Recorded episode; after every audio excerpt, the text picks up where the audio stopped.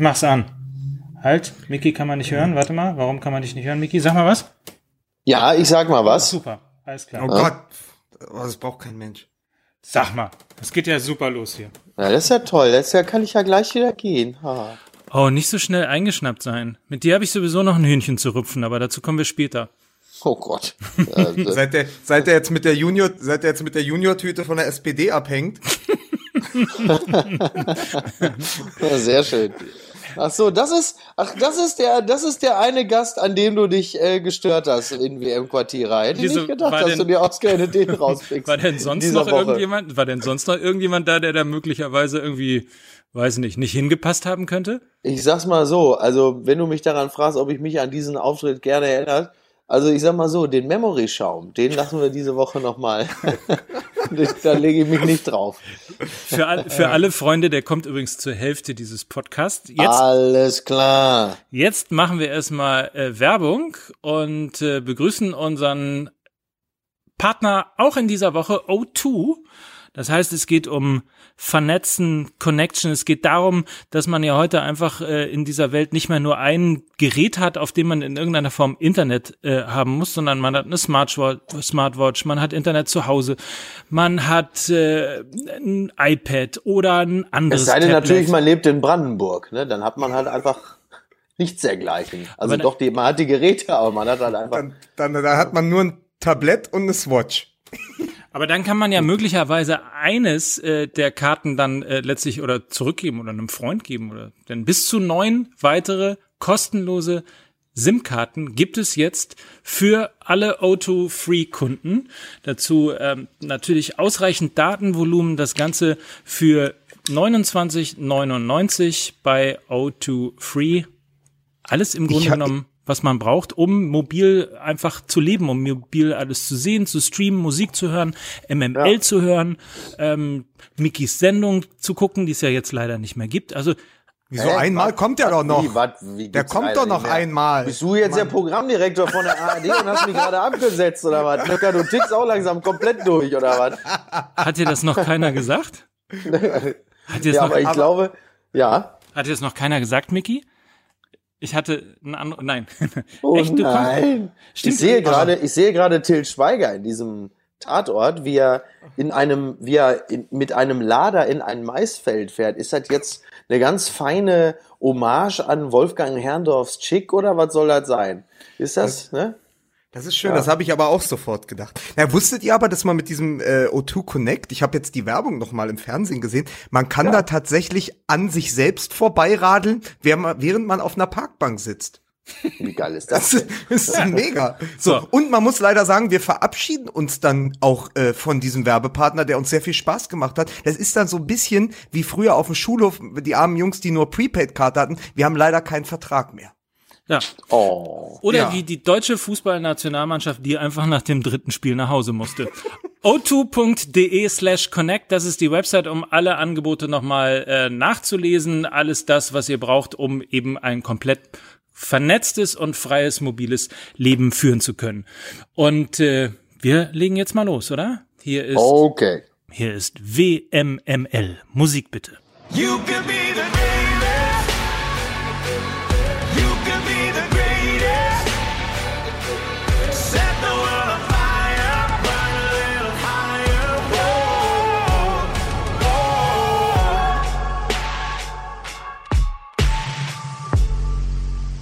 Und zu den Klängen von The Bravest von Sir Roosevelt, unserem, ich hätte fast gesagt, exklusiven WM-Song. Also sehr, sehr exklusiv. Ja, das ist richtig. Aber äh, da war ja noch jemand anders, der den, der den auch äh, entdeckt hat. Ähm, begrüße ich. Unseren exklusiven WM-Experten Oliver Kahn. Nein, ich begrüße. Stimmt, den- den möglicherweise auch. Aber zunächst erstmal äh, einigen wir uns auf Mickey Beisenherz. Ja, komm, ich bin, bin ja noch, hier bin ich ja noch nicht abgesetzt. Ne? Hier noch Hier nicht. noch. Ähm, Lukas Vogelsang kämpft auch um die Versetzung, ist in Berlin und ich heiße ihn willkommen. Nach dem Foto mit Andreas Beisenherz hätte ich echt überlegen müssen, ob ich nicht sportlich auf mich verzichte. Hast du dir das gerade aufgeschrieben? Natürlich, hör doch mal, wie er, hör doch mal, wie maschinenhaft er da klingt. Der klingt Oder? so ein bisschen wie die, Ne, klingt so ein bisschen wie die Siri-Sprachfunktion. Ne? Lukas ist auch mittlerweile kaum mehr Mensch. Der ist dann nur noch, der ist dann nur noch Maschine. Der ist so wie ein Hör. Er ist nicht Hör, er ist Him. Ne? Wir sprechen seit, seit Wochen sprechen wir nur noch mit einem Algorithmus. Aber ist So, Him ja. nicht so ein finnischer Asket mit Summer Wine und so? Vor allen Dingen Asket. Finde kann kein Asket sein. Askese bedeutet doch auch, dass man auf Alkohol verzichtet. Deswegen kann ein Finne niemals ein Asket sein. Ja, Dann kommen wir zum, dann kommen wir zum einzig wirklichen Asketen, dem zweiten M in MML, Mike Nöcker. Ja, Prost miteinander. aber, aber schön, dass wir auch gleich mal wieder äh, d- Nationalitätenwitze habe ich ja jetzt im Spiel gegen ähm, Tschechien gemerkt, äh, Quatsch, gegen Ja. Kroatien gemerkt. oh Gott, oh Gott, oh Gott. Das Tatsächlich. fängt ja super an. Das fängt ja super an. Habe ich im äh, Spiel gegen Kroatien gemerkt, dass man irgendwie so Witze mit Itch kann man nicht mehr machen. Also Ja, ist halt einfach durch. Die WM ist ja auch schon ein paar Tage alt. Ja, aber Ne? ich wiederum hat gedacht, hat dann ja auch irgendjemand getwittert, dass die, dass die sozusagen so alt sind äh, wie sonst was. Aber äh, da Kroatien ja äh, zuletzt 1998 ein Halbfinale erreicht hat, dachte ich, dass und Ja. da gab es ja auch noch kein Twitter, dachte ich, würde das sagen. ganz gut kommen. Mike, hat- um es Mike hat einfach behauptet, ich habe das 98 schon getwittert. Die Gags. So. Aber um es, um, es, um es mit einem Zitat von Thomas Gottschalk in Richtung Bully Herbig zu sagen, es ist schon sau alt, 84, 94. Naja, also auf jeden Fall Itchwitze Ah, seit clever. 84, 84, 94 nicht mehr. Aber mal, aber äh, wo, wo wir hier schon bei Copy, wenn, wenn Mickey Beisenherz gerade schon das Wort Copyright in den Mund genommen Ja. hat, kann es sein, Mickey Beisenherz, dass Nein. ich gestern in der ARD, ich wiederhole, Mhm. in der ARD Ja. den Hashtag Golden Eigengoal gelesen habe. Und Ja, kann es sein, dass ich das in unsere vor dir Gruppe... schon gekommen ist. Ach komm, den habe ich... ja, der war vor dir dran. wann der denn war, vor nein, mir? Er war vor dir dran. Ich habe den bei dir. vor der Show. Nein, ach Mann, ey. Der, ja, die Show, ja, sicher. Die Show war aber doch schon zwei Tage, nachdem Bierhoff den ganzen Quatsch erzählt hat. Der, wie Mike Nöcker total stolz ist auf seine pfiffigen Ideen. Nein, nicht ich vier, eine Viertelstunde vor der Show. Ich habe das direkt, als es mit Bierhoff rauskam, in die Gruppe geschrieben. Ja, was soll ich dir sagen? Dann, dann zeige ich dir jetzt mal die WhatsApp-Kommunikation mit Björn und dann legen wir mal daneben, wer, wer zu welcher Zeit da früher drauf gekommen ist, du Tonto. Was glaubst auf, du lasst- denn? vergleicht euch, vergleicht euch bitte, fangt nicht euch an mit Björn Wenn Mandel wir zu Freunde vergleichen. wären. Der ist nicht nur, der ist nicht nur heute Showautor, der ist bestimmt auch bei Sea-Watch. Und ähm, jetzt hört, jetzt seid doch mal alle lieb. Sea-Watch, was hat denn Sea-Watch jetzt schon wieder damit zu tun? Wollen wir es aber... Jetzt- okay, ich, ich bin wieder versöhnt. Ich, ich wollte nur fragen, wollen wir Du es... bist versöhnt, nachdem ich dich vorher als Tonto bezeichnet habe und beschimpft habe, bist du einfach plötzlich versöhnt? Ja, weil ich also so funktioniert das ja auch nicht. Äh, Ja, aber da kann man Also- dir gleich den Wind aus den Segeln nehmen. Man, man muss den, man muss den Hörern So an dieser. Stelle sagen, man muss den Hörern an dieser Stelle sagen, wir haben, wir haben heute etwas probiert. Das ist ein bisschen Laienschauspielgruppe, aber wir haben gesagt, komm, wir machen mal die ersten zehn Minuten MML, so wie sich der DFB gerade untereinander verhält. Totale Auflösungserscheinung. Streit. Es werden Zuweisungen über den Äther geblasen. Es wird sich zerfleischt öffentlich. Es ist wunderbar. Also wir begrüßen Sie zu Fußball DFB. Ihrem, ihrem Podcast und, und dem Making of, wie ich Krisenmanagement nicht mache. Ich hatte ja, ich hatte ja ein bisschen gehofft, dass wir das, dass wir erstmal irgendwie den richtigen Fußball abfeiern, bevor wir uns dann um die schlechte Kommunikation kümmern. Aber da siehst du, die siehst du, wie gegensätzlich wir ticken. Ich hatte mir nämlich hier auf den Zettel, wo auch die Witze stehen, aufgeschrieben, erstmal alles abhandeln mit dem DFB und dann gibt's ja auch noch dieses Turnier, weil ich wollte nämlich eigentlich so ein kurzes Recap machen, wie man das bei Netflix-Serien kennt, weil ich meine, es sind zwischen der heutigen Folge, ja, die am Montag ausgestrahlt wird und der letzten, die am Dienstag ausgestrahlt wurde, nicht mal eine, eine Woche vergangen. Und es ist so unglaublich viel absurdes Zeug passiert, das nichts mit den verbliebenen Viertelfinalspielen, Halbfinalspielen zu tun hat. Es ist ein irrer Wahnsinn und der, der Nukleus dieses Wahnsinns liegt in Deutschland. Und alle, die irgendwas damit zu tun hatten in den letzten Wochen, tauchen auch wieder auf. Also, Ja, ja. Löw, Löw hat sich entschlossen, weiterzumachen. Bierhoff hat sich entschlossen, in der Welt ein Interview zu geben, in dem er Özil nahelegt, dass er vielleicht nicht weitermachen sollte, letztendlich. Ja. Dann hat Matthäus, einer der größten Özil-Kritiker für die Erdogan-Affäre und Ja. diese Trikotnummer, sich im Kreml mit auf einem Foto, auf ein Foto gestellt mit Wladimir Putin Ja, wo das war ein so Trikot cool. mit Putin hochgehalten wird und sagt, ich bin ja wegen meiner Frau auch halber Russe, ich komme immer gerne hierher. Und am Ende, und am, und am Ende hat die Bildzeitung noch rausgefunden, dass wir wahrscheinlich deshalb ausgeschieden sind, weil die Spieler dauernd über Wi-Fi bis 5 Uhr morgens Playstation gegeneinander gespielt Ja. haben, statt vernünftig zu trainieren. So, und Wahnsinn. im Hintergrund läuft noch irgendwo ein Turnier. Was machen wir daraus? Erst den Unsinn, dann den Fußball oder erst den Fußball, dann den Unsinn. Ich fürchte, der Unsinn und der Fußball sind Dinge, die in Deutschland auch nicht mehr ganz klar zu trennen sind. Ähm, also ich finde das schon lustig, dass sie den einfach das, WLAN abgeknipst haben. So Herbergsvater Löw, der sagt, Kinder, jetzt ist aber mal Feierabend. Jetzt gucke ich mal bei euch allen nach, ob ihr im Bett seid. Ne? So, da haben sich ja wieder zwei rausgeschlichen. Also das ist ja irgendwie auch, vor allen Dingen finde ich das auch so dramatisch, ey. Früher, da haben sich irgendwie, da hat sich Franz Beckenbauer in Malente, da hat er sich in den Kofferraum versteckt, weil er sich von Günter Netzer äh, vom Gelände hat fahren lassen, weil er Heidi Brühl durchrappeln wollte, weil die nämlich ein paar Kilometer weiter gerade den Immenhof gedreht hat. Heutzutage, da ist nämlich nichts mehr mit Sex, Drugs und, und, und Alkohol. Da geht es nur noch daran, ob die WLAN haben, damit sie auf der Playstation wahrscheinlich FIFA-Soccer spielen können. Das heißt, einige, einige, wie Marco Reus oder so, die waren bereits im, im, im Halbfinale. So. Aber ist das, aber ist das der Moment, wo Oliver Bierhoff nachts in Watutinki das WLAN ausschaltet, wo entweder der Geist von Malente gestorben ist oder wo der Geist von Malente zum Abstiegsgespenst wurde? ja. Das musst du dir mal überlegen. Hätten Ja. die übrigens MML gehört, hätten sie ja gewusst, dass sie einfach nur drei O2-Verträge unter hätten unterzeichnen müssen, weil neun, neun SIM-Karten einfach verteilen, neun, Ja, 18, sehr gut, 27, Mike. oder? Ah. So, das ist aber jetzt auch wirklich meines Erachtens die traurigste und peinlichste Verwebung von Werbung und redaktionellen Inhalten, die ich im Rahmen dieses Podcasts jemals gehört habe, Mike. Shame on you. Entschuldigung. Shame, wir haben dich häufig, Mike, häufig haben wir dich darauf hingewiesen und gesagt, Leute, bitte denk dran, bitte nicht vermengen, aber du, dir ist alles scheißegal. Dir ist alles scheißegal. Ne? Ja, vor allen Dingen, vor allen Dingen, was ich mich da ja frage, ist, schlafen die da auf Casper-Matratzen? So, ja. So. Ja, offensichtlich, ja, offensichtlich ja nicht, weil die haben ja alles vergessen, was der Trainer ihnen gesagt hat vom Spiel. Interessant Hätten sie auf aber auf Fall- Memory-Schaum gepennt, dann wüssten sie das ja noch. Interessant, interessant ist auf jeden Fall äh, tatsächlich die die die die eine äh, Zeile, die der Spiegel Online geschrieben hat, die haben äh, sinngemäß gesagt, der DFB macht in der Kommunikation ähm, wirklich jeden erdenklichen Fehler und zwar auch die, bei denen man nicht für möglich gehalten hätte, dass sie sie machen. Zum Beispiel. Naja, überhaupt jetzt, auch heute hat sich ja der DFB-Präsident nochmal geäußert und hat auch nochmal schön nach, schön nachgetreten und hat auch Özil zur Stellungnahme aufgefordert, wo Noch man mal? irgendwie, wo man, ja, Oh im Kicker jetzt, wo man, wo man Also Kicker von, von, von morgen. von Montag, Von heute. also von heute, ja. ja, genau, Kicker Ja. von heute. So, äh, wir haben nämlich gestern aufgezeichnet. Richtig. Boy, Genau. mir platzt der Kopf.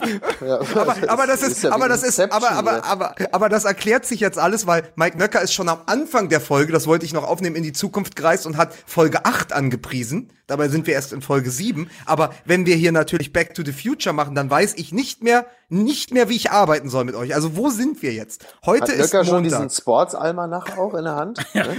ich schließe schon Wetten ab. Ja. Ich schließe schon Wetten ab.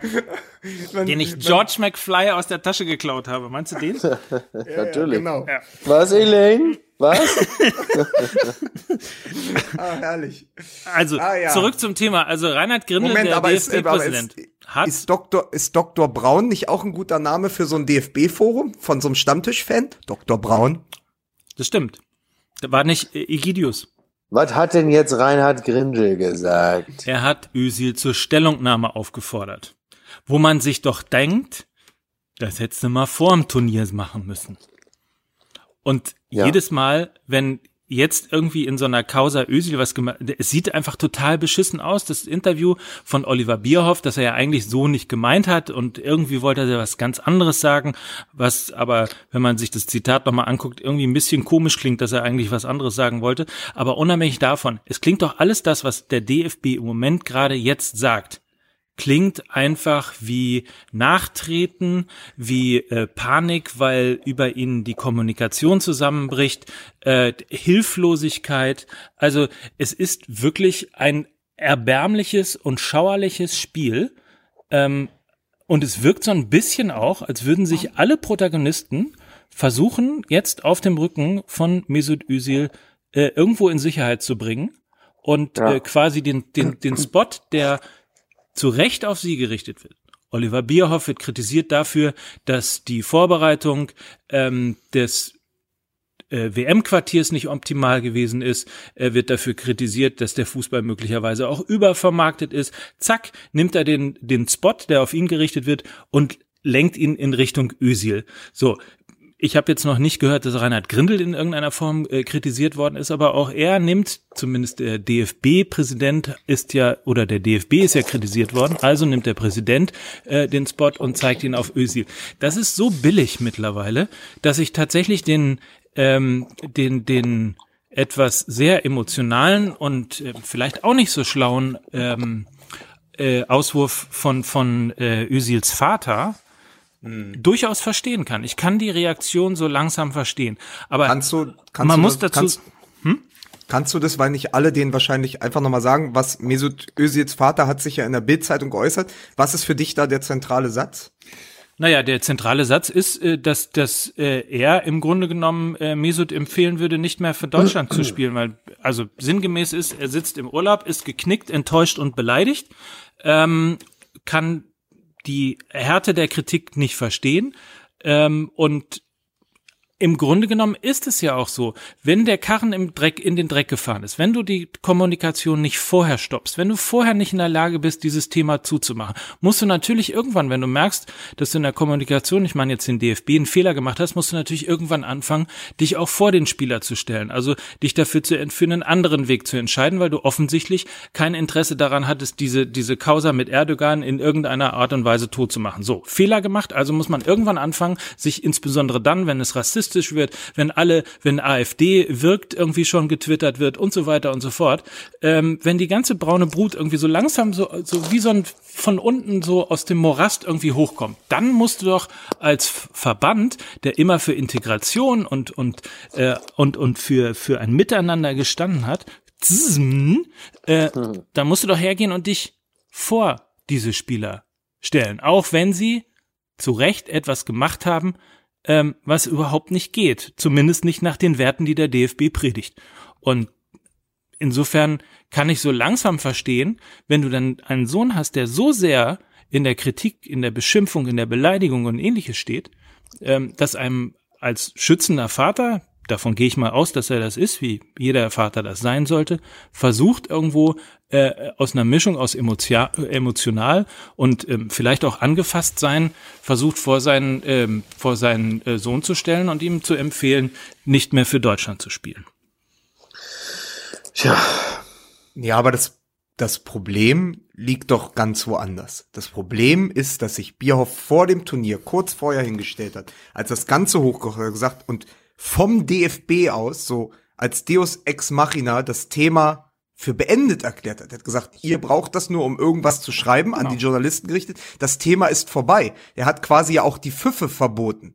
Ja, und mit diesem, mit diesem Ende der Diskussion gehst du in das Turnier, die ja keineswegs zu Ende war. Das war ja einfach nur etwas Oktroyiertes von Bierhoff selbst. Und dann nach dem Turnier aber hinzugehen und die Kiste selbst wieder aufzumachen, ja, in, in dieser Form. Und das Fass letztendlich ja, also das Fass, das er dann aufgemacht war ja noch, ist ja noch viel größer als das vorher. Das heißt, du erklärst etwas für beendet und holst es dann alles wieder hoch. Und das ist eine Kommunikationsstrategie. Ich weiß nicht, ob wir das schon mal gesagt haben, aber es wird überall geschrieben, wir sind äh, zurück in der Ära des Rumpelfußballs. Also für die Kommunikation des DFB gilt das auf jeden Fall.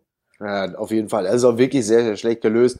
Wobei man, ähm, also das war wirklich einfach scheiße. Du merkst, da, da wird dann halt einer zum Sündenbock gemacht. Das wird dann, es ist dann wirklich willfährig und dumm. Nichtsdestotrotz muss man auch nochmal bei all der ganzen Sache sagen, dass natürlich Özil auch dadurch, dass er sich bis zum heutigen Tage nicht zu der Sache geäußert hat, Absolut. auch wenn die Antwort, auch wenn die Antwort für niemanden befriedigend wäre, so viel steht mal fest, ähm, natürlich auch weiterhin zu diesem Problem beiträgt. Aber das kann man natürlich auch einfach intern klären. Da muss man jetzt nicht noch öffentlich Interviews geben, sondern da muss man dann halt einfach die Konsequenzen künftig daraus ziehen. Und ich finde, aus, aus, sagen wir mal, sportlichen, mannschaftlichen Gründen wäre es ja in Zukunft legitim, auch wenn gerade wenn Özil sich nicht äußert, könnte man auch aus diesen Gründen in Zukunft sagen, pass auf, wir haben bei der WM gesehen, es ist ein, ein Faktor, der Unruhe ins Team bringt, der das Team spaltet, genauso wie ja auch ein Sandro Wagner oder ein Max Kruse oder ein Leroy Sané durch großspuriges Auftreten ein Team spalten. So kann man natürlich auch da sagen, wir haben die Erfahrung bei diesem Turnier gemacht.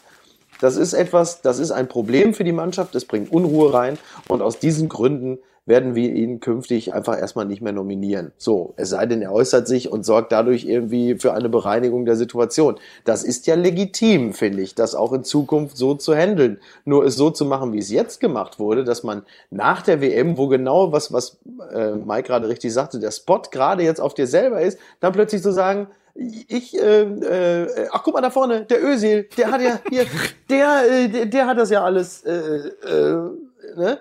So. Naja, aber der, aber der machen. Kernsatz, aber der Kernsatz ist ja schon, man hätte man überlegen müssen, ob man ihn aus sportlicher Sicht zu Hause lässt. Ich sage dir aber eins, wenn du es klarer, und jetzt sage ich vielleicht auch etwas Unpopuläres, aber wenn, wenn du von vornherein die, die Schiene gefahren wärst, pass auf, das kann die Mannschaft belasten, so wie du es sagst, oder es Mhm. ist auch etwas, womit dem wir eine Woche vor dem Turnier überhaupt nicht gewachsen sind, und dann ist die Reaktion klare Kante, wir lassen Özil zu Hause.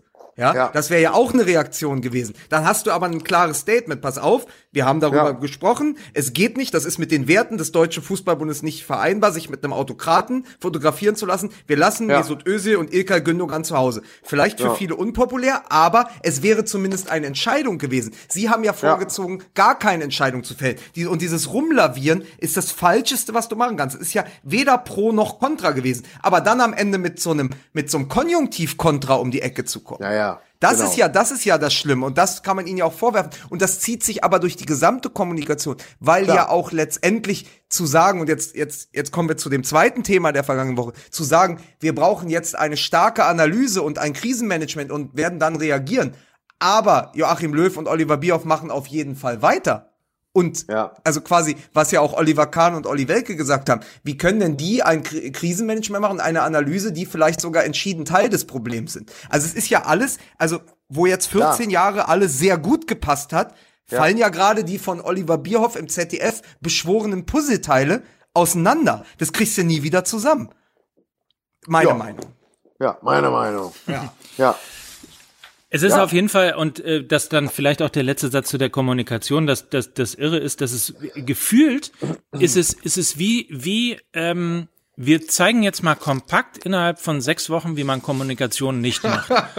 Ja. Und, und wir zeigen vor allen Dingen nochmal kompakt innerhalb von sechs Wochen, warum beispielsweise äh, die, die, die Stimmung in Deutschland teilweise so schlecht ist. Weil nämlich nicht kommuniziert wird, weil alles weggemerkelt wird, weil niemand in der Lage ist, Haltung zu haben, weil niemand in der Lage ist, irgendwie Konsequenzen äh, einzufordern oder zu sagen, pass auf, Mesut äh, und, und ähm, Ilkay, so geht das nicht. Wir sind der DFB, wir stehen für Integration und wir stehen für Meinungsfreiheit, ähm, für, für äh, die, die Freiheit des Menschen und so weiter und so fort. Das sind nicht unsere Werte.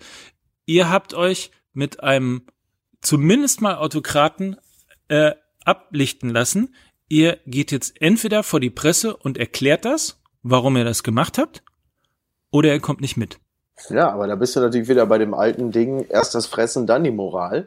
Äh, wenn es zwei Spieler sind, von denen man sich ähm, Ah. extrem gute sportliche Leistung erhofft hatte, dann sagt man ja, ja, eigentlich müssten wir, aber ja, komm, wir nehmen die jetzt mal mit. wäre das jetzt einem, wäre das, was gehalten. Ja, richtig. Wäre das jetzt einem, was weiß ich, einem Kevin Großkreuz oder sowas passiert, hätte man natürlich sofort gesagt, nee, das Ah. geht gar nicht. Du bleibst schön zu Hause. Ja. So. Ja, das ist ja immer eine Ja, Frage des, des sportlichen Nutzens. Und dann kann man natürlich konsequent sein und sagen, nee, nee, das geht natürlich überhaupt nicht.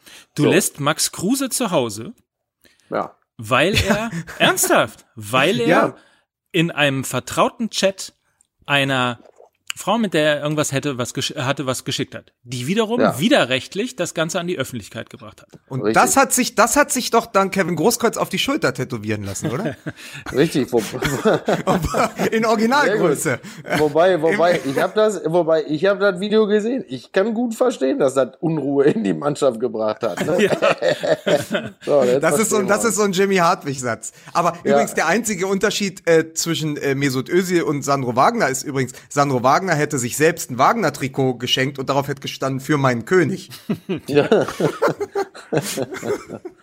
Also, aber, aber es Aber- ist übrigens, äh, da, ich habe heute wieder, entschuldige Mike, ich habe heute wieder dieses Zitat, ich, ich kann es jetzt nicht im Wortlaut wiedergeben, aber von Cem Özdemir, der letztendlich den Bogen geschlagen hat und sagt, das, für das die AKP und ihre Anhänger stehen, ist am Ende nicht weit weg von dem, wofür die äh, AfD und ihre Anhänger stehen. Das stimmt, das habe ich in Na meinen klar. Recherchen zu meinem Buch auch immer gefunden. Du kannst den Hardliner, den Hardcore AKPler mit dem AfDler an einen Tisch setzen und wenn die äh, mal kurz über ihre Nationalitäten hinweggeschaut haben, ja, oder das müssen sie manchmal sogar noch nicht, ja, dann äh, dann finden die ganz ganz ganz viele Schnittmengen, wo sie sich richtig wohlfühlen. Total, und das ist ja auch klar. das Problem, Das verstehst ist du? eine Geisteshaltung. Absolut. Zumal, zumal ähm, muss man ja auch noch mal sagen, trotzdem äh, glaube ich bei der AfD äh, noch niemand irgendjemanden wegen einer anderen Meinung, vielleicht weil er es nicht konnte, aber äh, auf jeden Fall noch nicht ähm, den politischen Gegner äh, ins Gefängnis geschickt hat und Ja gut, das ist aber nur, das ist ja momentan ja nur eine Frage von Mehrheiten, ne? Also von daher, äh, Deswegen also sage ich ja das, das muss man jetzt auch fairerweise sagen, auch Erdogan hat ein paar Jahre gebraucht, bis er das konnte.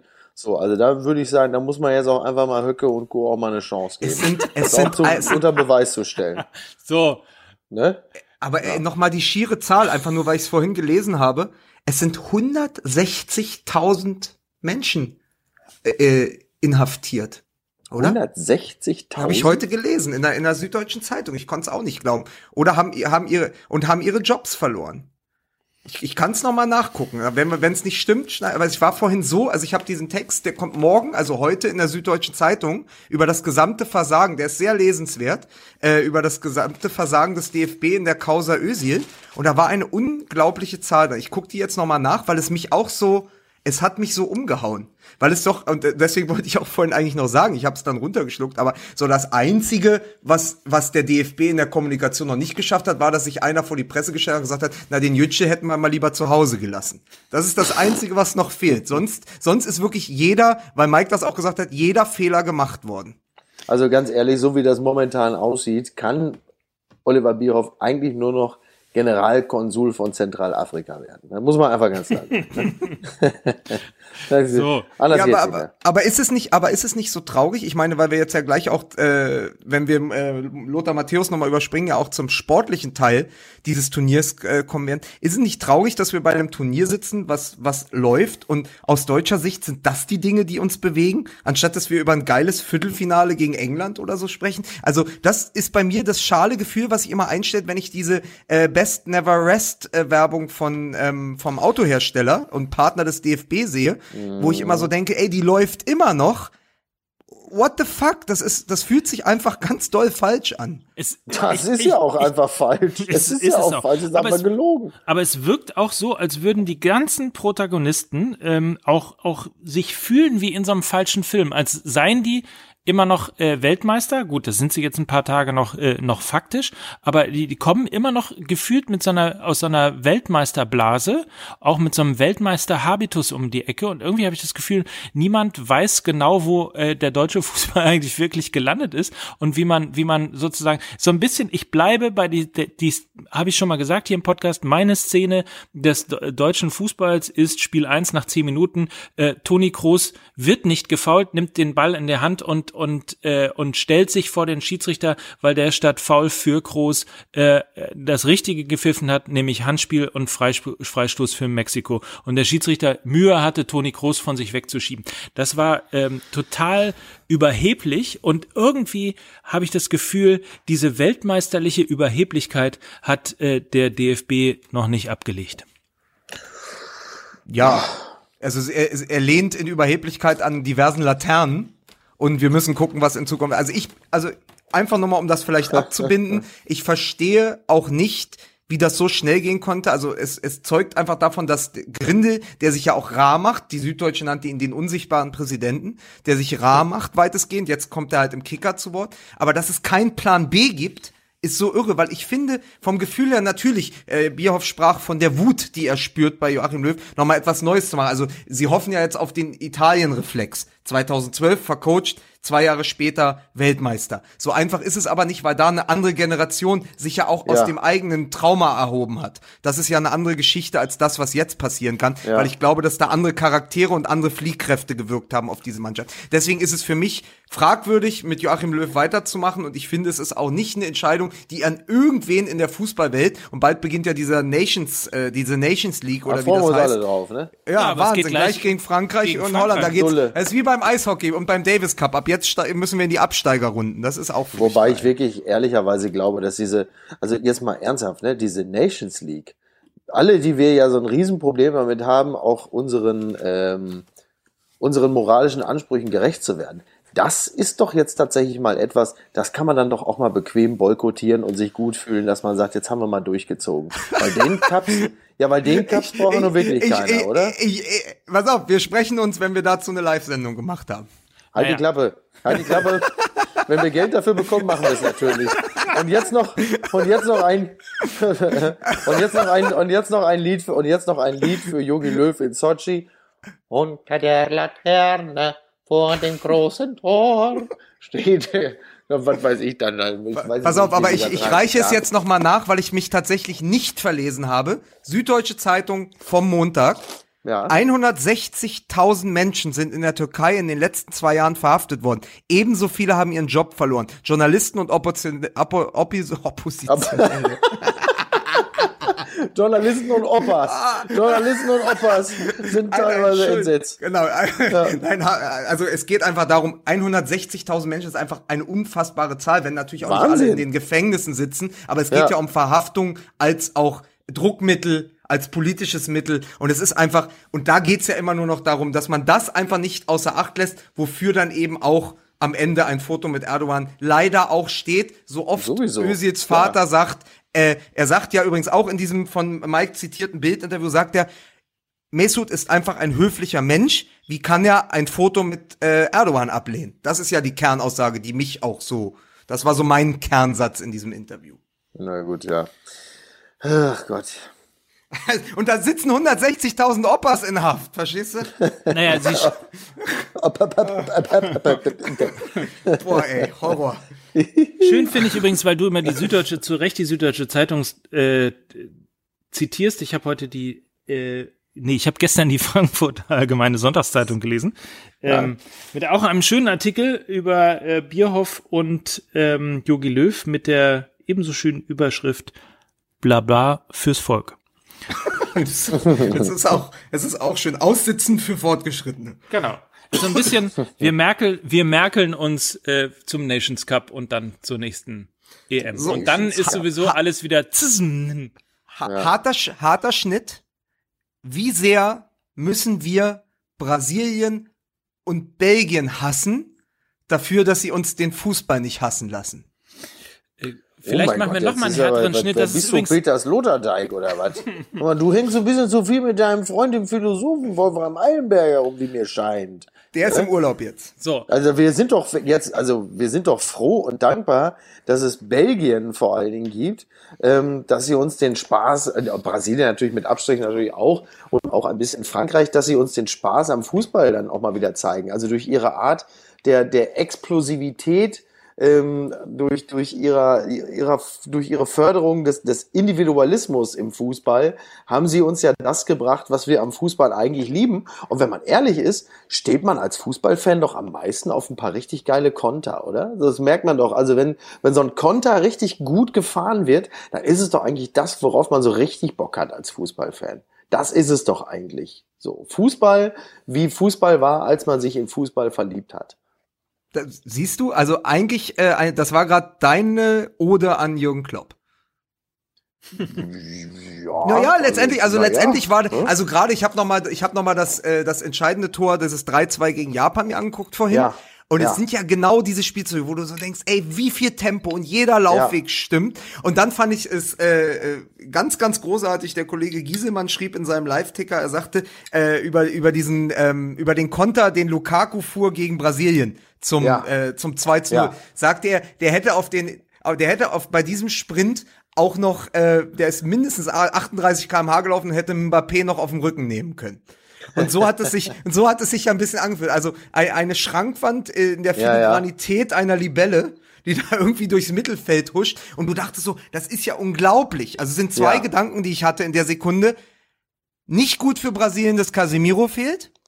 Ja, Und unfassbar, was dieser Lukaku, der ja mit 18 schon als das Talent überhaupt galt, dann ja irgendwie so ein bisschen von der Bildfläche verschwunden, also einen Knick erlebt hatte und dann Ja. jetzt ja so in den letzten drei Jahren wiedergekommen ist und wie der sich verbessert hat. Und das ist übrigens ganz schön, weil ähm, Mike, äh, ich muss es dir kurz erzählen, Mickey und ich haben uns letztes Mal darüber unterhalten, wie wir immer YouTube-Zusammenschnitte von geilen Toren uns angucken. Und ich habe letztes Mal wieder die geilsten Tore von Thierry Henry mir angeschaut. Und dann und und Thierry Henry ist ja der Co beziehungsweise Stürmertrainer dieser belgischen Mannschaft. Und Lukaku hat in einem offenen Brief über seine Kindheit in Belgien, wo es darum geht, wie wir aus wie er und äh, auch Teile der Mannschaft aus der Armut gekommen sind und wie er heute dankbar ist. Und er würde gern nur ein, er hat nur einen Wunsch. Er würde gern seinen Großvater noch einmal anrufen können und ihm sagen, ich spiele jetzt in einer Mannschaft, wo Thierry Henry mit mir Laufwege übt Tja. sagt er, das ist für ihn das Unglaublichste. er sagt, neben allen, neben Weltmeisterschaft, neben allem, was er gerade erlebt, ist für ihn, der ist jetzt 25. Das heißt, der ist ja noch mal viel jünger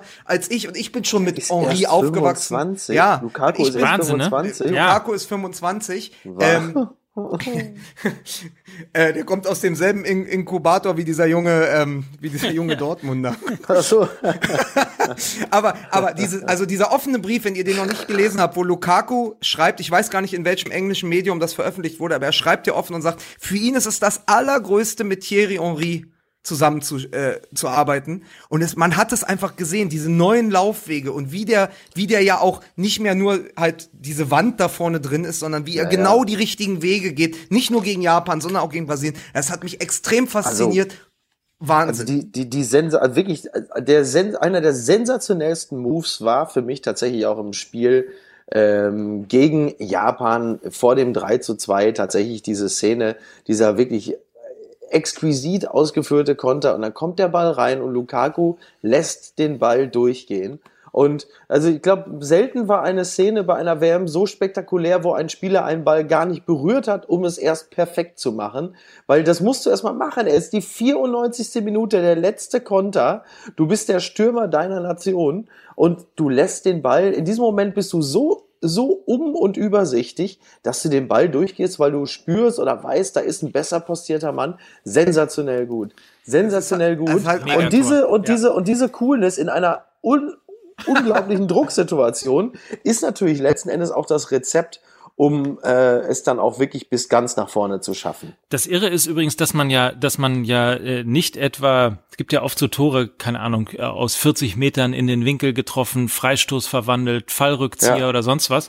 Ähm, ich weiß nicht, wie es euch geht, aber bei dieser ähm, ja tatsächlich an aus dem Feld heraus gespielten Toren armen Weltmeisterschaft feiert man insbesondere die ab, die mit so wahnsinniger Geschwindigkeit stattgefunden haben. Also der gerade Ja. fast schon poetisch von Mickey Beisenherz geschilderte äh, Siegtreffer von von Belgien, ähm, aber auch äh, beispielsweise Uruguay, dieser dieser 50 Ja, Meter toll. Doppelpass zwischen Ja. Cavani und und Suarez. Das sind einfach irgendwie Tore für die Ewigkeit. Da Ja. weiß man gar nicht, ähm, was tatsächlich das tollste Tor dieses Turniers wird. Aber die beiden gehören definitiv dazu. Absolut. Das war wirklich ganz, ganz fantastisch. Ja, wirklich. man, Übrigens, man muss, apropos fantastisch, wenn wir mal eine kurze Pause machen könnten. Ich hoffe, ihr habt das, wir sind gerade so im Flow, auch wo es so ein bisschen romantisch und, und auch ja, äh, auch leidenschaftlich ein Stück weit wird. Aber wir müssen noch mal kurz äh, ein bisschen Werbung machen, weil Ja. ähm, unser Partner Kasper ähm, so angetan war von dir, Miki, dass sie Ja. auch heute wieder dabei sein wollen. Ah, und äh, wir natürlich gerne nochmal darauf hinweisen, dass Casper eine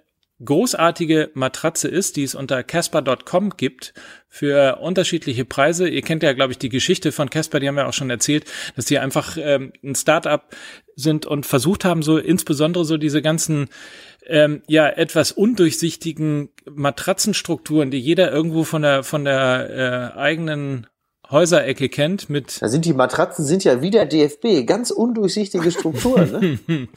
Ab 475 Euro gibt's die auf jeden Fall in unterschiedlichen, ähm, in unterschiedlichen Größen, 90 mal 200, 100 mal 200 und so weiter und so fort. Ab, äh, wie gesagt, 475 Euro bei Und- casper.com nachzulesen. Und Aber besonders auch, lieber Mickey, Ja. und das ist jetzt Mikes Aufgabe, gibt's die auch in 1,80 mal 2 Meter, oder Mike? Das ist richtig. Man muss dazu eine ganz kurze Geschichte erzählen. Wir haben ja über alles schon geredet, über den Memory-Schaum und darüber, ähm, dass sogar eine Fondue-Landschaft neben, neben Kalmund noch Platz hat. ja, noch Platz hat. So, und jetzt hat ja, hat ja Folgendes stattgefunden. Wir waren ja neulich äh, in der Gartenlaube bei Mickys Bruder, bei Andi. Schöne Grüße nochmal an dieser Stelle.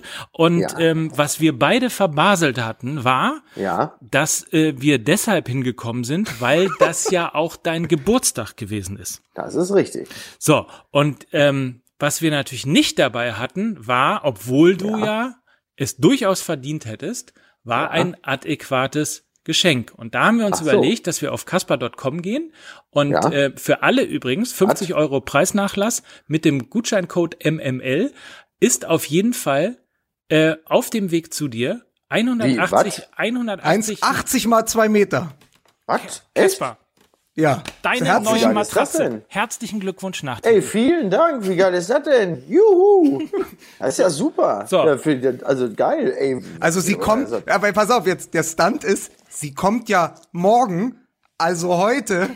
Also ich, ich weiß Oh schon die ganze Zeit gar nicht, wie ich das anmoderieren soll. Also sie sollte eigentlich zur Moderation, wenn wir uns treffen am Montag früh, sprich Ja. morgen, also heute, in Hamburg Oh sein. Jetzt ist aber heute ja noch nicht morgen, deswegen Ja. herzlichen Glückwunsch vorträglich, äh, nee, nachträglich zum Geburtstag, lieber Mickey. Wir Ja. äh, haben dir mit Casper zusammen die Matratze, die du schon immer wolltest. Und jetzt wirf doch endlich mal dieses E-Bike weg, du Trottel. Was das E-Bike ist total geil. Weißt du, wie viele Leute hat das E-Bike?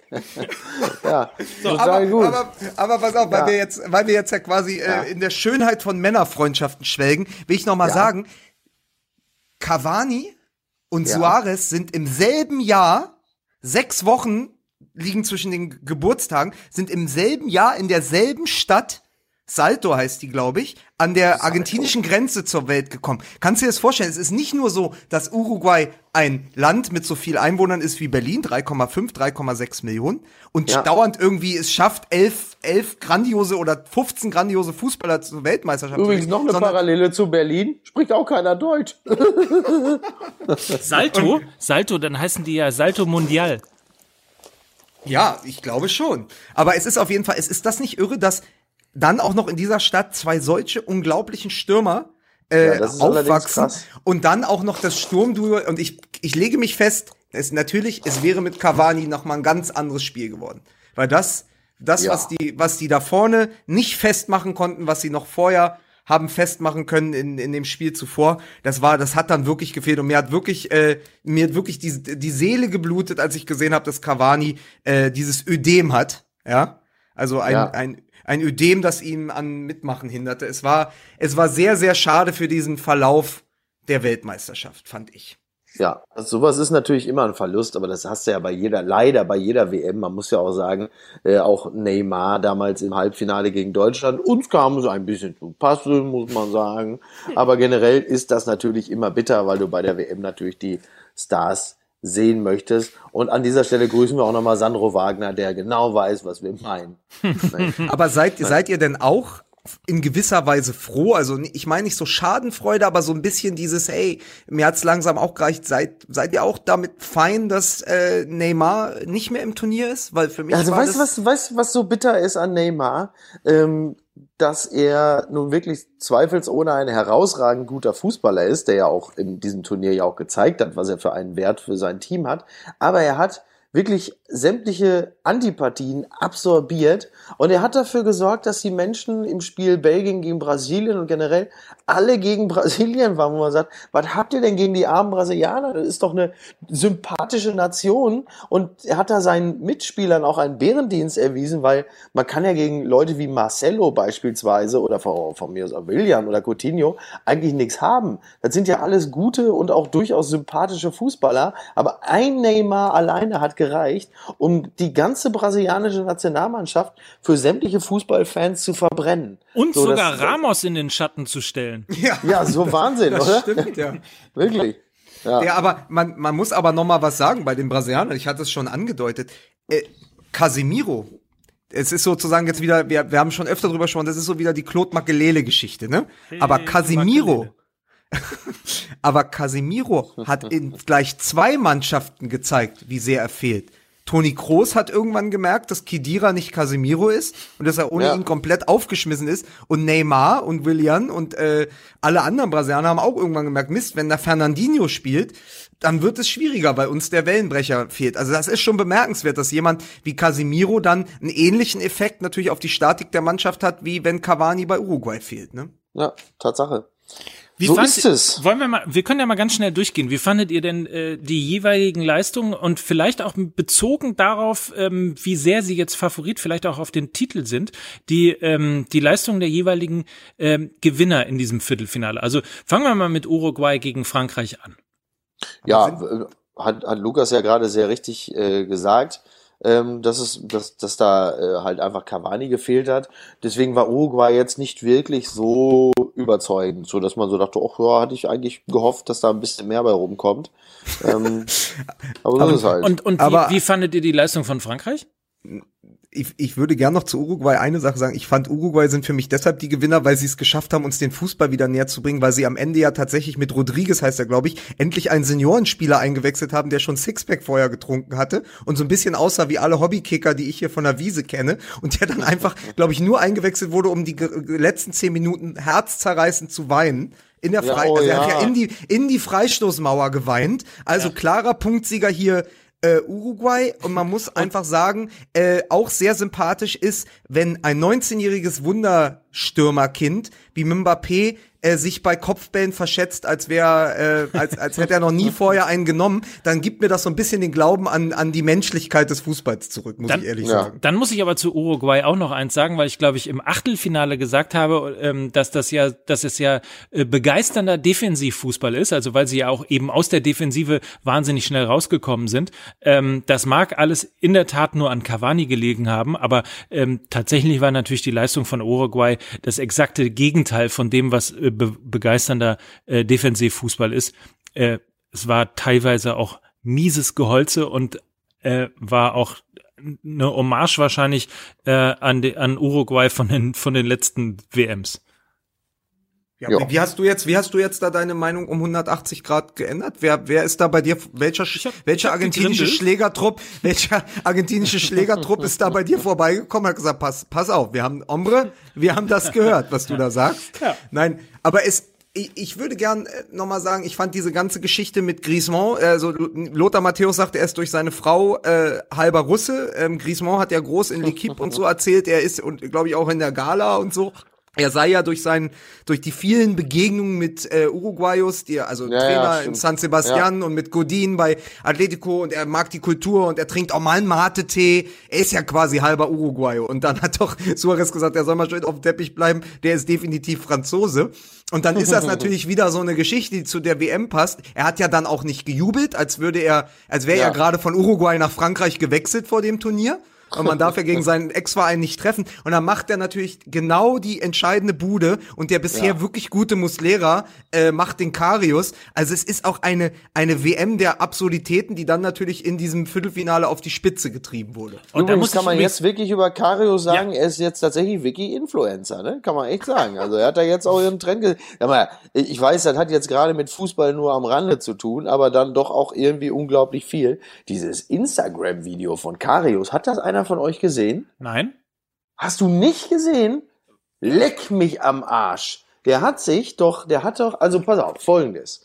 Wenn du gerade eben erst, so vor einem guten Monat, im Alleingang deiner Mannschaft das Champions League Finale versaut hast, was machst du dann?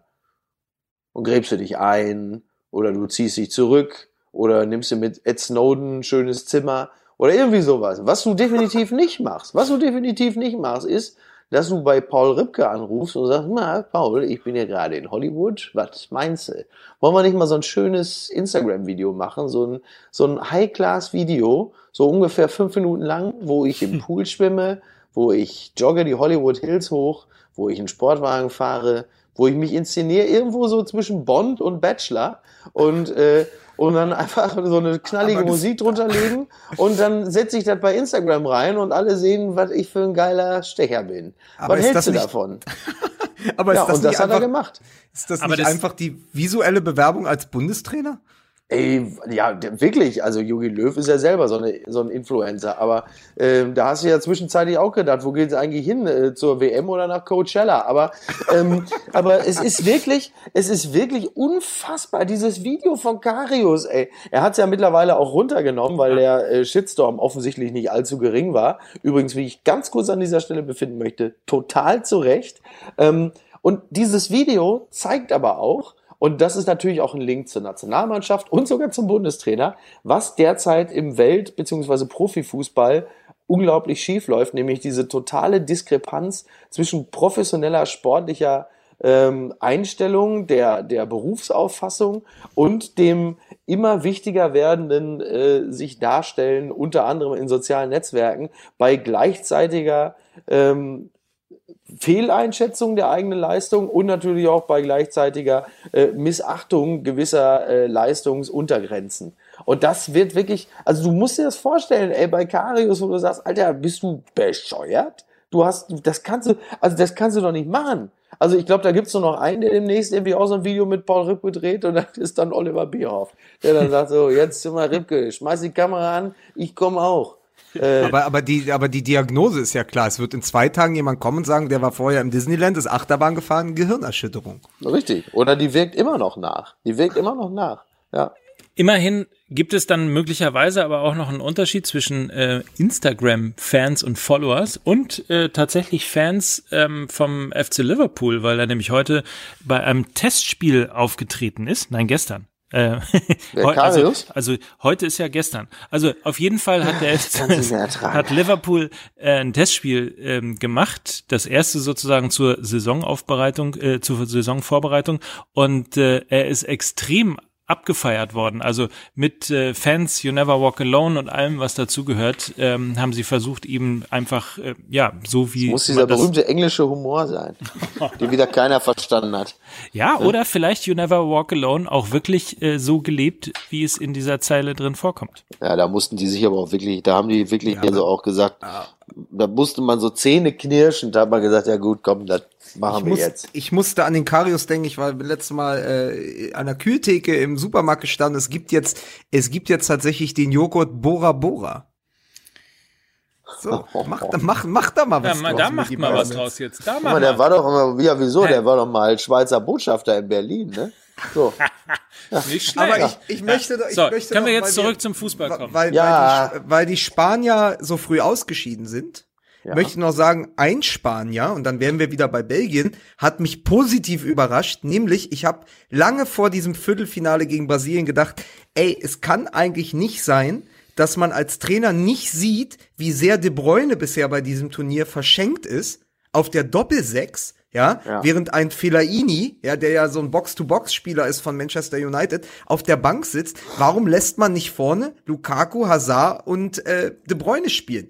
Und dann Ja. hat er es auch tatsächlich, und er hat es selber als Risikospiel bezeichnet, aber er hat gesagt, du kannst gegen, es ist hopp oder top, gegen diese Brasilianer musst du einen verdammt guten Tag erwischen. Und er hat gesagt, pass auf, dann, dann ziehe ich ihn eins weiter nach vorne, hat ja Fellaini gebracht, äh, Ja. neben Witzel. Und er hat wirklich den Mut gehabt, mit diesen drei da vorne zu spielen.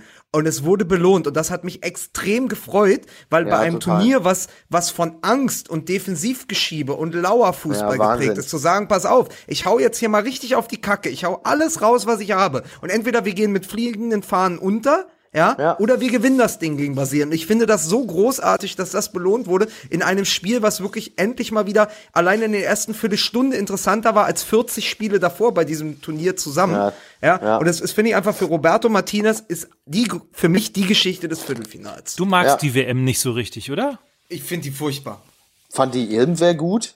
Also ich, ich habe ich hab, äh, irgendwas getwittert dazu, wie scheiße die WM ist und dann ähm, wurde ich aber hier ein bisschen angemacht, so welche WM guckst du und so weiter. Ich finde sie wirklich grauenvoll. Ich komme auch überhaupt nicht in das Turnier rein. Aber ich komme auch nicht mit meinen Fragen durch, weil ich ja eigentlich eben gefragt habe, wie ihr denn die Leistung von äh, Frankreich gehalten und gefunden habt.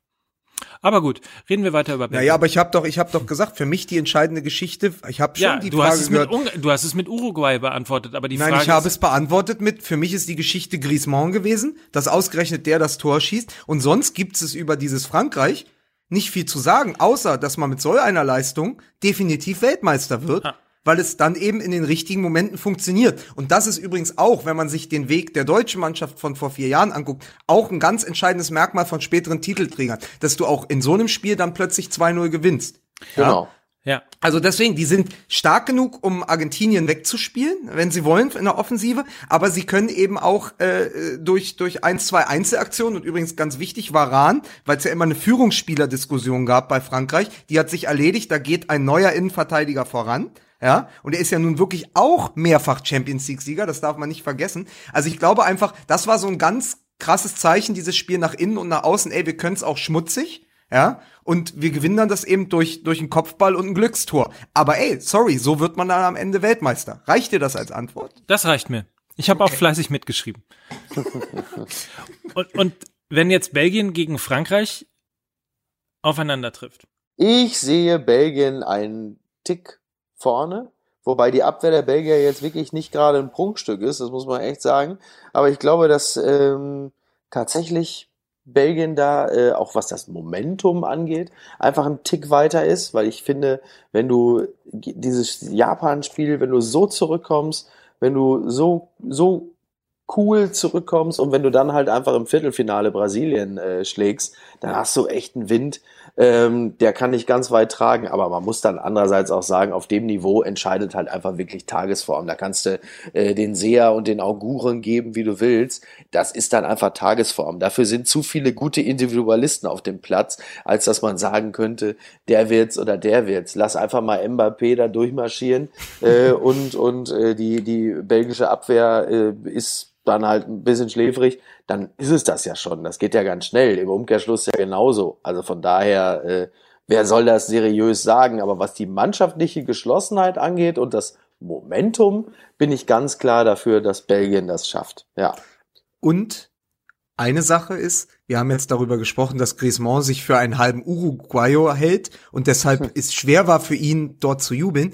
Ich finde trotzdem, die Geschichte des Halbfinals ist, da sitzt Thierry Henry auf der Bank der Belgier und spielt Ja. gegen die Equipe Tricolore. Und das finde ich ne? schon eine irre Geschichte nach, nach 98 und 2000. Und der ist nun mal, also wenn du einfach mal zurückspulst die letzten 20 Jahre, wer ist die große Ikone der Franzosen? Das ist Ja. Zidane und das ist letztendlich Thierry Henry. Und er ist nun mal Genau. bärtig, als, als ja doch mächtigerer Wiedergänger von Lukaku, sitzt er ja da auf der Bank. Und ich finde das eine irre Geschichte. Also, da, ich meine, Thierry Henry tritt gegen sein Heimatland an als Trainer einer belgischen Mannschaft. Und der identifiziert sich ja sehr mit den Jungs.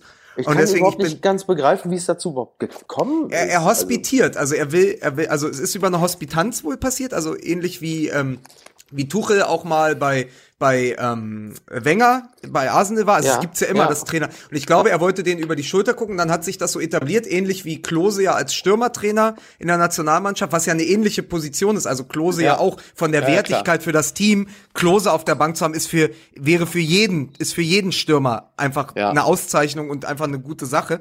Und so hat Vielleicht sich bis das auf- etabliert. Vielleicht bis auf die, die äh, auch mit ihm gespielt haben. Die würden das ja als normal empfinden. Ja, gut, aber, aber es ist auf jeden Fall, also Henri ist für mich die Geschichte des Halbfinals und, ähm, äh, und dann muss man gucken, also äh, wie, wie das ausgeht. Und dann finde ich aber natürlich auch der andere Turnierbaum, ja, da gibt's ja immerhin jetzt die große Schlacht. Also da bin ich sehr, sehr gespannt. Also die, die nimmer, die nicht tot zu kriegenden Kroaten äh, gegen die Standardkönige aus England. ja. auch, auch, also da, da weiß ich überhaupt nicht. Das ist ein, auch ein Coinflip. Also zum Ja, einen, zum einen Ja. mal wahnsinnig schön zu erleben, irgendwie wie wie fassungslos auch die englische äh, Presse ist. Ne? Also man ist ja gewohnt martialisches ähm, von denen ähm, niederschmetterndes, äh, verunglimpfendes und dieses dieses einfach zurückhaltende. Ich weiß gar nicht, wer es geschrieben hat, ob es das The Sun war oder Daily Mail oder ähnliches. Ähm, ich drop jetzt einfach mal ein paar Namen, damit es so klingt, als würde ich äh, englische Zeitungen lesen. Du, äh, pass auf, äh, pass auf, Mike. Äh, Vielleicht auch der äh, Guardian. Drop die, ich sag's dir, wie es ist. Drop die Names und spit die Rhymes, Mike. Nein, Drop die Names und spit die Rhymes, Mike. Was man nicht vergessen hat, Mike ist ja, um beim Englisch, um Englischen zu bleiben, Mike ist ja The Streets von äh, MML. Richtig, Also ist ja wirklich, richtig. ja. Ja. bli blinded by the light. Ja, und dann können wir bei der, ah, sehr gut. Und dann können wir nämlich, und dann können wir bei der Gelegenheit auch gleich noch Mike Nöcker sagen. Also unsere Rap-Ikone Mike Nöcker, der an dieser Stelle noch einen kleinen Kroaten-Gag einbaut, und he's got 99 problems, but a beach der alte, der alte Rapper. He- Heute Mike Nöcker als Mike Skinner. Ja, So, also, die aber geschrieben haben, es ist, es ist wirklich wahr. Das fand ich ganz, äh, ganz süß, weil man so förmlich sehen konnte, wie sie sich in den Redaktionen wirklich die Augen äh, gerieben haben, weil sie nach 50 Years of Hope, Truth Remains the Dreaming, plötzlich im Halbfinale wieder einer Fußball-Weltmeisterschaft gehen und tot, stehen und total abgehen. Ähm, das ist total schön, das zu sehen. Es freut mich, ehrlich gesagt, wirklich für das, soll ich mal sagen, Mutterland des Fußballs. Ah, geil. Nein, es freut mich auch. Ich finde die total sympathisch. Also es würde mich für sie freuen. Ähm, ich, ich bin da halt nur sehr skeptisch, ob es gelingt. So, also mm, ich weiß nicht. Also die Kroaten sehe ich da auch ein bisschen eher vorne irgendwie, weil ich dann doch meistens aus Harry, außer Harry Kane und vielleicht Dele Alli da nicht so richtig viel äh, sehe. Also das war jetzt ja, man, man, man mag die Engländer wirklich gern. Das ist ein, ein sympathisches und auch tendenziell auch ein gutes Team. Aber so im Vergleich, also ich glaube, da sind die Kroaten dann doch noch eine Spur stärker. Also in sich, da ist das Team, glaube ich, in allen Mannschaftsteilen etwas besser besetzt, finde ich. Vielleicht mit. Ausnahme des Stürmers vorne. Ähm, aber puh. Sehe Aber sie sind auch, sie sind halt auch abgezockt und irgendwie ja wirklich nicht kaputt zu kriegen. Übrigens, wenn wir über Uruguay als kleines Fußballland sprechen, Kroatien hat auch nur 4,6 Ja. Millionen Einwohner. Das ist Irre, auch ne? ein kleines Fußballland. Und die sind wirklich seit, ja, also ich meine, wenn man von 98 bis jetzt geht, ich meine, sie waren oft auch nicht dabei und so, aber ich meine, die haben ja auch immer großartige Spieler hervorgebracht. Ähm, Ja. Und ich, ich muss einfach sagen, dieses Russland-Spiel war grandios. Also äh, die russische Presse schrieb ja auch, wie, wie, wie Soldaten, die zu früh nach Hause geschickt wurden über ihre eigene Mannschaft, die sie jetzt lieben gelernt haben. Und man hat's ja auch den Russen fast am Ende gegönnt. Aber diese Kroaten mit einem, weiß ich nicht, mit einem mit einem Torwart, der auf einem Bein am Ende gespielt hat und dann aber Ja. noch das Elfmeterschießen entscheidet. Also es ist es ist es ist kompletter Irrsinn. Also ich möchte nicht gegen die spielen müssen. Ich habe große Sympathien für diese englische Mannschaft, finde aber auch, was so ganz interessant ist, das ist etwas, was Borussia Dortmund geschafft hat in den letzten Jahren, obwohl sie zweimal Meister geworden sind, immer so sich in diesem Außenseiter-Ding zu suhlen. Also diese Rolle zu nehmen, wir sind ja der Außenseiter, wo man sagt, im Moment, ihr seid ein börsennotierter Club, Top 10 in Europa und könnt äh, 50 Millionen für einen Spieler ausgeben, wenn ihr wolltet. Und so ein bisschen ist es bei England auch. Ja, die haben ja so wenig Länderspiele, zweitjüngste Team, die sind ja so Außenseiter. Und dann guckst du dir mal einfach nur den Kader an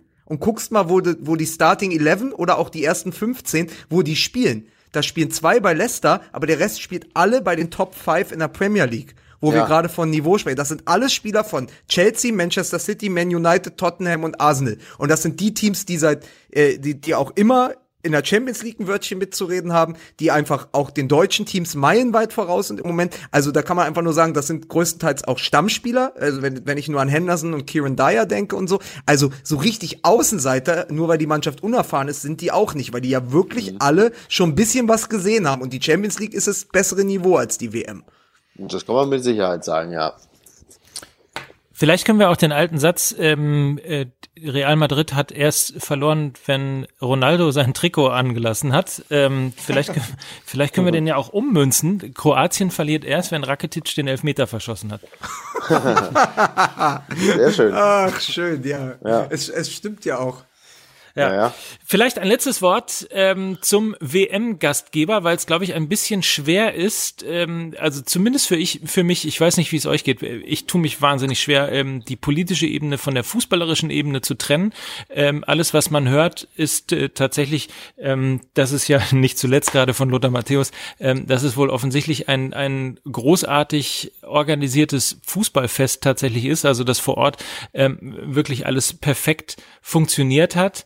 Ähm, sieht ja auch alles irgendwie ganz hübsch aus, aber irgendwie, ich habe es ja eben schon gesagt, so bis heute ist der Funke nicht wirklich übergesprungen und ich konnte mich auch wirklich nur in Teilen für diese russische Mannschaft begeistern, weil ich die Schere im Kopf nicht wegkriege. Ich krieg das nicht weg mit der Politik äh, und und dem Fußball. Ja, das geht mir ja auch Ja, so. und- also so und- ganz, ja. Es ist ja übrigens auch die einzige Mannschaft, deren Stürmer die Nadelstiche nicht im Strafraum setzen, sondern tatsächlich in der Armbeuge.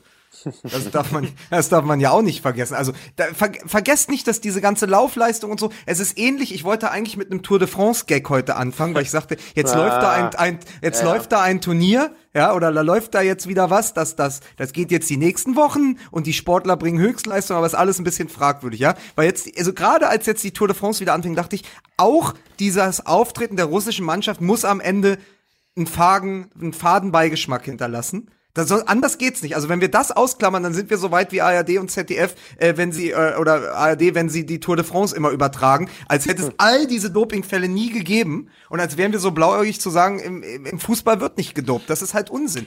Hatte ich gest, die, wir Szene ja- hatte ich, die Szene hatte ich gestern auch, als ich dann reinkam. Wir haben dann unsere Sendung vorbereitet, dann lief da gerade Tour de France und ich kam dann nur meckernd rein und sagte so, oh Kinder, jetzt mach mal da diesen, diesen Scheiß da weg da mit den ganzen Gedopten und so. Wann kommt denn eigentlich das Russland-Spiel?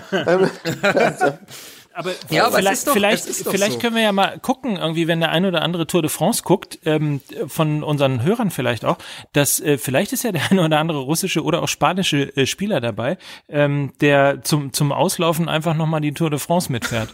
oh Mann, Ja. Ne- Neymar im gelben Trikot. so in der Art. Ach, aber, ja. aber ja, es ist, ähm, es, es ist auf jeden Fall, also das sollten wir äh, in Erinnerung behalten und auch den großartigen äh, Spieler Mario Fernandes, der gestern das 2 zu 2 geköpft hat äh, und kein Wort Russisch spricht.